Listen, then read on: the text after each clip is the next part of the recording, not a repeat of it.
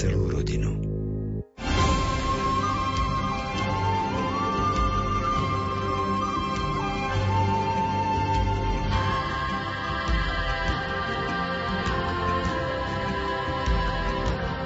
Milí priatelia, vítame vás opäť pri počúvaní relácie Výber z pápežských encyklík. Aj dnes spoločne budeme prechádzať posynodálnou apoštolskou exhortáciou Christus vivit, Kristus žije. Témou, o ktorej si povieme viac, bude priateľstvo. Text exhortácie načítal Miroslav Kolbašský. Komentáre si pripravil duchovný otec Anton Fabián a reláciu technicky pripravili Jaroslav Fabián a Martin Ďurčo.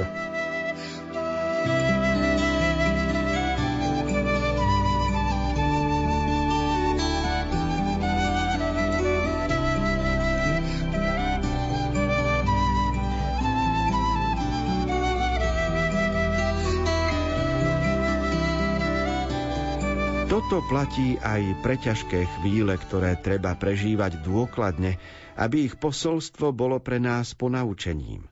Ako to učia švajčiarski biskupy.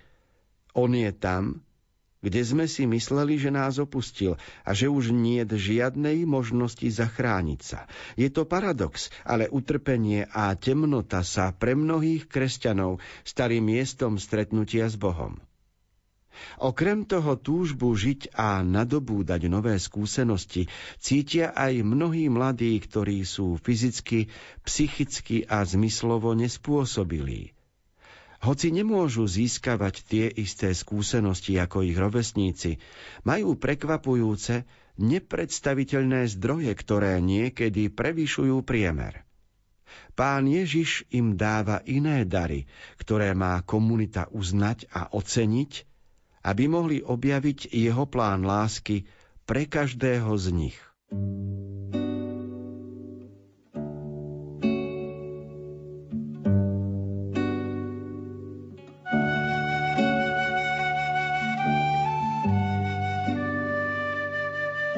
Ak hovoríme o prítomnom okamihu, tak musíme pripomenúť všetko, čo do prítomného okamihu patrí a treba sa teda vyrovnať aj s otázkou utrpenia a zmyslu ľudského utrpenia. V tejto súvislosti pápež pripomína myšlienky švajčiarskych biskupov, ktorí hovoria aj o tom, ako utrpenie privádza mnohých k Bohu. Samozrejme, že utrpenie môže mnohých od Boha aj odviesť. A potom je druhá skutočnosť, že aj ľudia s postihnutím, ktorí majú toto utrpenie trvale so sebou, aj ľudia s postihnutím vedia byť viacej ako priemer. To znamená, že niečo im je v živote odňaté, ale v iných oblastiach je im pridané. A preto si ľudská osoba zasluhuje dôstojnosť a úctu, lebo bez ohľadu na to, ako na tom zdravotne je, je jeho bytie Božím darom. A to už mnohí pochopili a preto aj ľudia s postihnutím majú svoje práva a musíme sa na nich dívať novými očami. Thank you.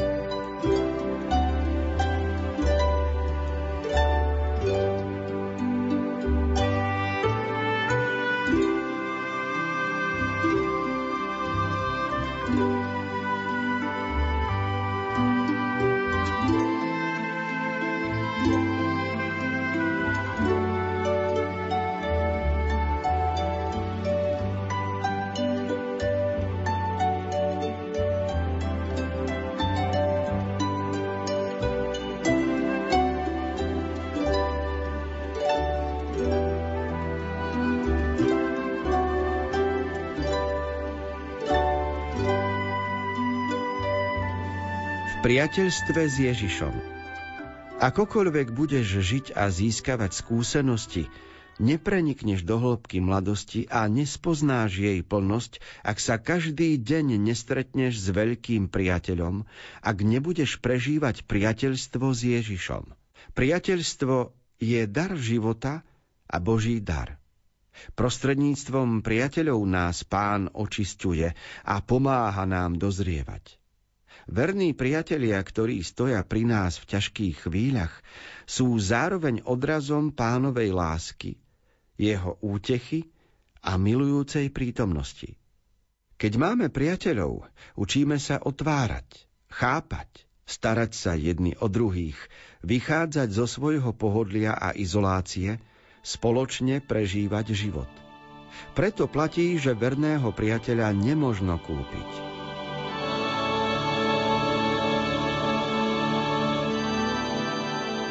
Ak Svätý Otec hovorí pre mladých ľudí o priateľstve s Ježišom, tak vyjadruje inými slovami to, čo ľudské bytie vo svojom zárodku nosí. To znamená, v sociológii, v psychológii sa učíme o sociálnej opore, o psychickej podpore, o dôležitosti druhého človeka pre náš život. Osamotenosť a osamelosť je veľmi ťažká a nepríjemná skutočnosť, ktorá vedie mnohokrát k depresii. Ale priateľstvo rozvíja život. Svätý Otec spomína dar života a dar Boží. Dar života má každý, kto jestvuje, chodí po tejto zemi a rozmýšľa. Ak človek verí a má v Bohu ideál, prijíma život ako dar Boží. A vtedy objaví dôležitosť priateľstva s Kristom. Pretože kráčanie spolu je vždy podelené.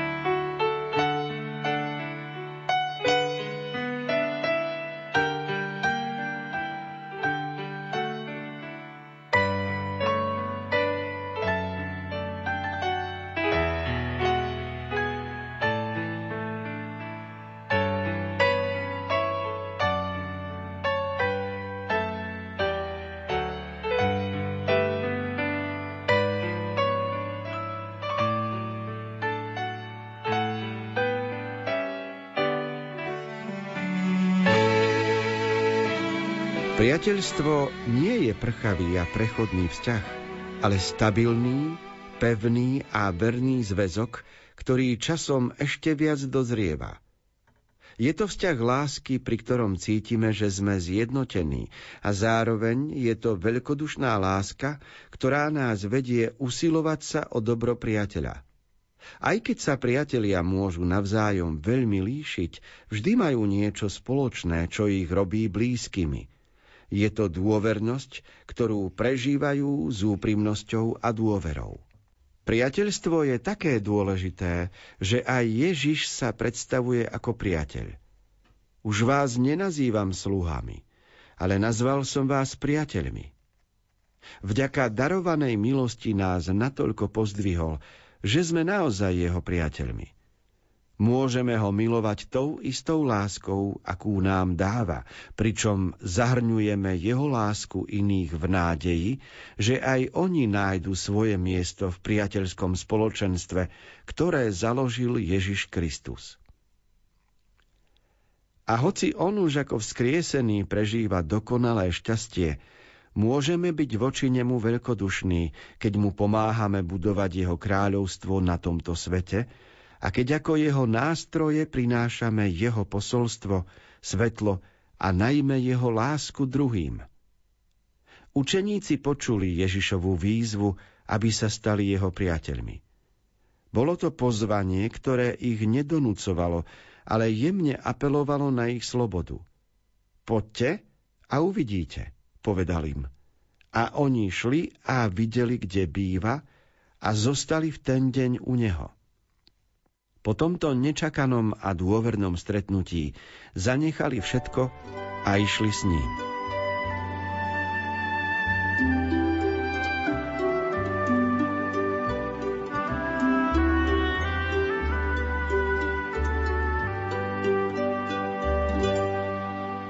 Keď ja dnes ako penzista hovorím o priateľstve v mladosti, tak už len spomínam.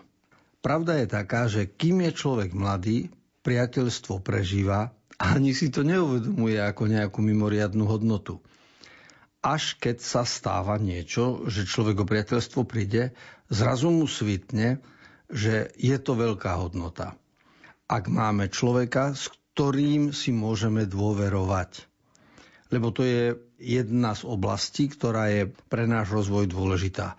Okrem toho, že spolu športujeme, spolu prežívame kultúru, alebo dnes mnoho mladých ľudí si vymieňa postrehy cez sociálne siete, ale to, čo je dôležité, je, že okrem záujmov štúdia existuje aj oblasť dôvery.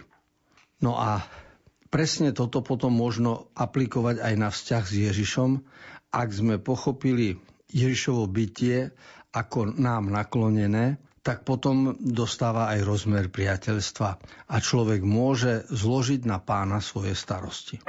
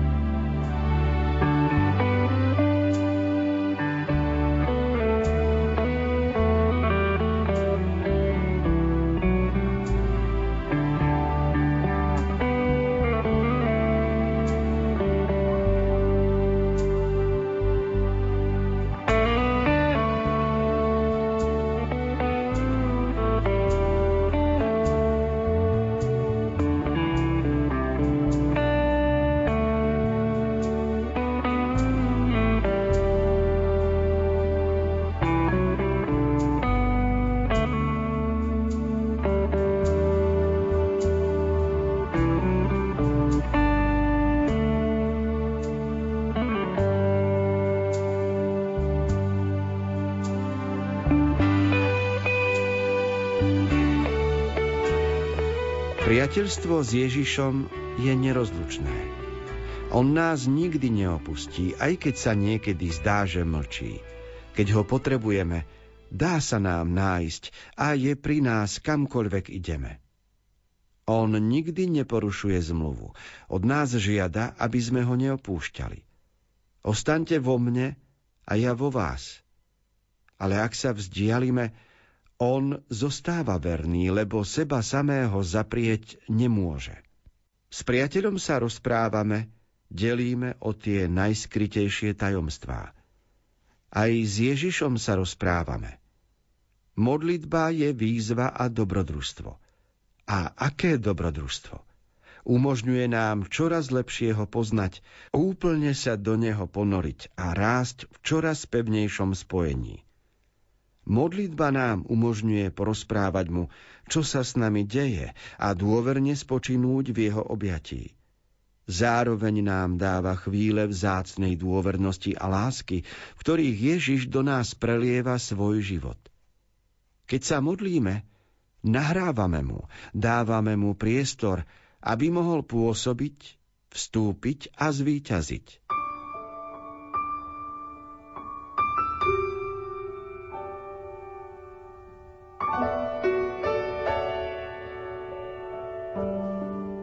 Svätý Otec rozvíja niektoré aspekty vzťahu priateľstva s Ježišom. Medzi iným je to dôverné rozprávanie, zdeľovanie, čo v náboženskej terminológii sa vyjadruje slovom modlitba. Vždy každý vzťah začína rozprávaním, komunikáciou, vzájomným podelením sa vnútorných postojov. A tak ako vzťah medzi mužom a ženou, vzťah medzi priateľmi, tak aj vzťah s Ježišom potrebuje byť vyjadrovaný modlitbou. Lebo v písme svätom sa prihovára Boh k nám a my rozjímaním, modlitbou, meditáciou odpovedáme na Božie pozvanie. Preto je dôležité mať čas pre modlitbu a pochopiť ju ako obdarovanie, v ktorom prehlbujeme svoje priateľstvo s Kristom.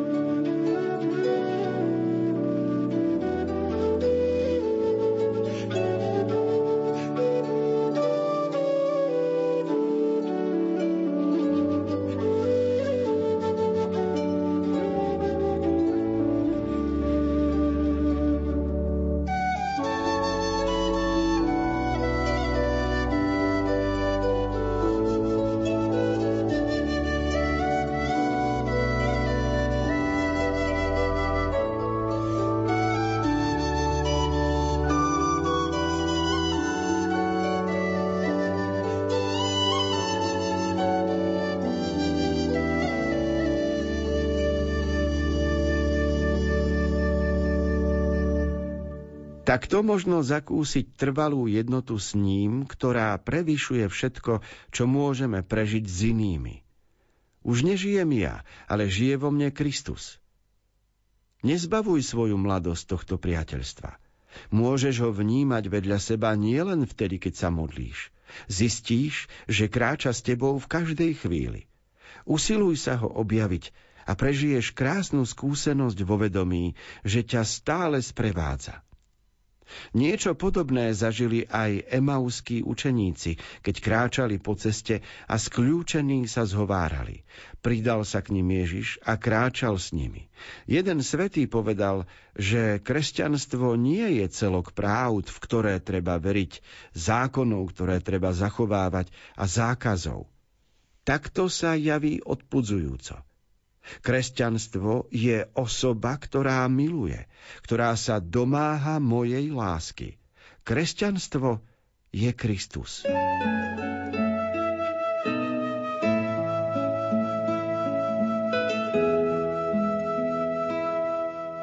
Prežívanie vzťahu s Kristom možno analyzovať rozličným spôsobom, Ak to vidíme ako priateľstvo, ak tento úkon viery sa prehlbuje, potom zistíme aj prežívanie jednoty s Bohom, čo je veľmi dôležité, pretože v jednote sme ponorení do druhej bytosti takým spôsobom, že sa sami naplňame.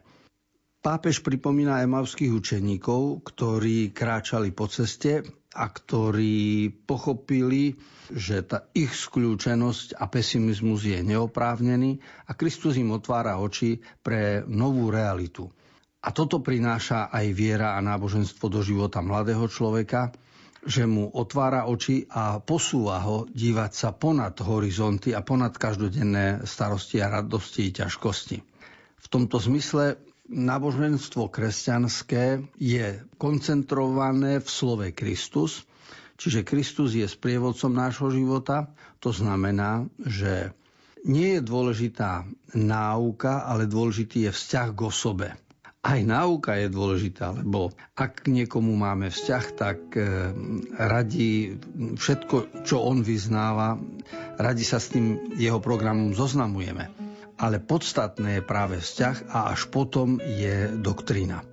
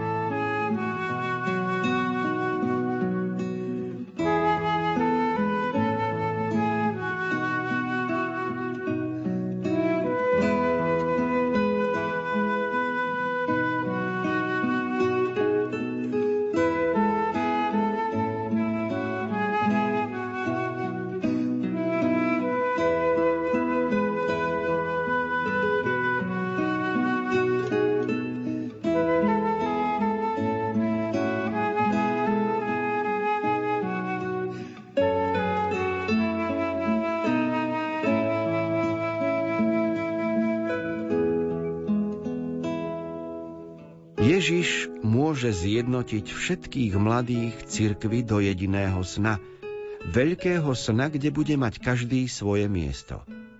Je to sen, za ktorý Ježiš položil svoj život na kríži, za ktorý Duch Svätý zostúpil v deň Turíc a priniesol oheň do srdca každého muža a každej ženy, do každého srdca.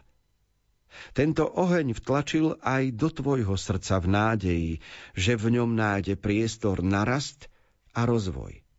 Je to sen zvaný Ježiš, ktorý zasial Otec v dôvere, že bude rásť a žiť v každom srdci.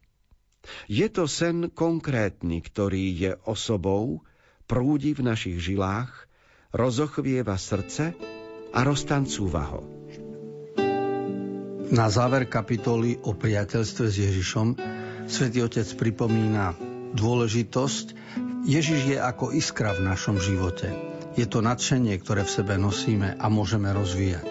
Preto pripomína aj slovo sen, pretože plánovať, projektovať, snívať je veľkou charakteristikou mladého človeka.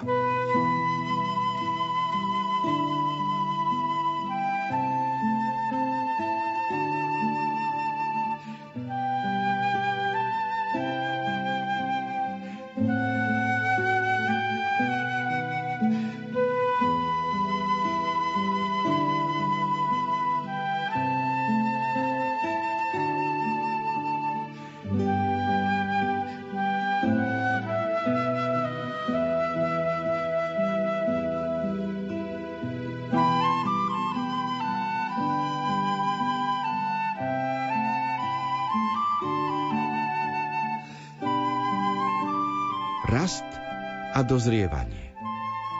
Mnohí mladí sa starajú o svoje telo. Snažia sa rozvíjať svoju fyzickú silu alebo vylepšovať svoj vzhľad. Iní sa usilujú zveľadiť svoje schopnosti a vedomosti, lebo tak sa cítia istejší. Ďalší mieria vyššie, chcú dokázať viac a chcú duchovne rásť. Svätý Ján povedal: napísal som vám, mládenci, ste silní, Božie slovo ostáva vo vás. Hľadať Pána, zachovávať jeho slovo, usilovať sa odpovedať naň svojím životom, rásť v čnostiach, toto robí srdcia mladých silnými. Preto treba udržiavať spojenie s Ježišom, byť s ním online, lebo iba svojimi silami a svojím rozumom nebudeš rásť v šťastí a vo svetosti. Tak ako sa staráš o to, aby si nestratil pripojenie na internet, snaž sa aj o to, aby si zostal spojený s Pánom. Znamená to neprerušiť s ním dialóg, počúvať ho, porozprávať mu o svojich veciach a keď ti nie je jasné, čo máš robiť, pýtať sa ho: Ježišu, čo by si robil na mojom mieste?